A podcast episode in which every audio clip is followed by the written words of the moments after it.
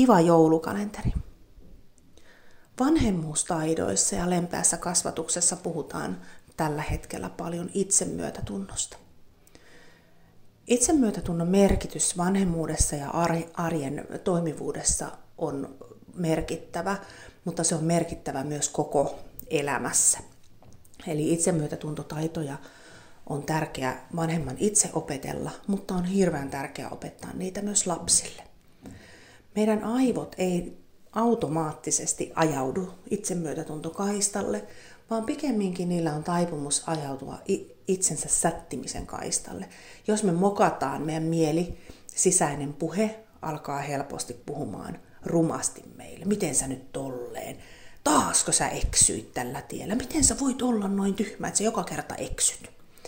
Tai muu, muuta vastaavaa.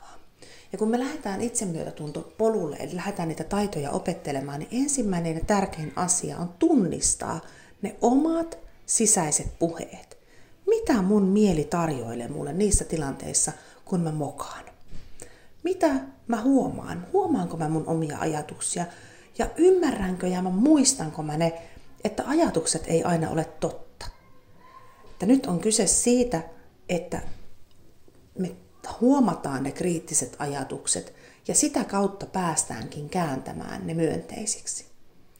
Eli kun tulee se tilanne, että taas mä ajoin harhaan vaikka, niin mä huomaan, että ah, nyt mä taas puhun itselleni ikävään sävyyn. Mä sanonkin, okei, okay, mä ajoin harhaan, tosi harmi, mä saa suututtaa se. Ja musta nyt tuntuu, että mä oon tässä aina huono, mutta en mä ole tässä yksin. Mä en ole ainoa, joka ajaa harhaan. Esimerkiksi. Ja sitten hengitellään rauhallisesti ja lohdutetaan itseämme ja jatketaan matkaa. Ja kun tätä toistaa riittävän usein, niin huomaa, että se kriittinen puhe kääntyykin ihan myönteiseksi puheeksi. Sellaiseksi ei niin, että onpa hienoa, että minä eksyin taas, vaan pikemminkin sellaiseksi myötätunnoista. Voi ei, nyt kävi näin. Mutta elämä kuitenkin jatkuu tästä ja mennään iloisella mielellä eteenpäin.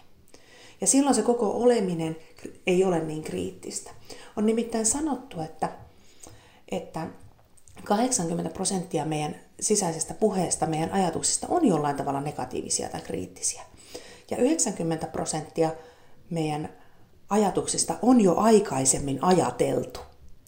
Eli tästä voidaan sitten laskea, että miten paljon siellä oikeasti on siellä kriittistä, kriittistä puhetta ja ajatusta meidän mielissä, jollei me lähetä sitä kääntämään.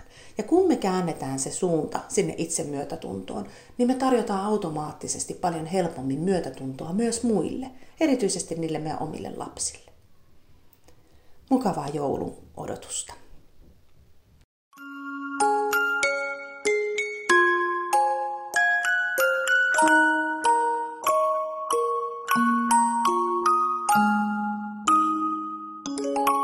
terre sans ne bouge piste.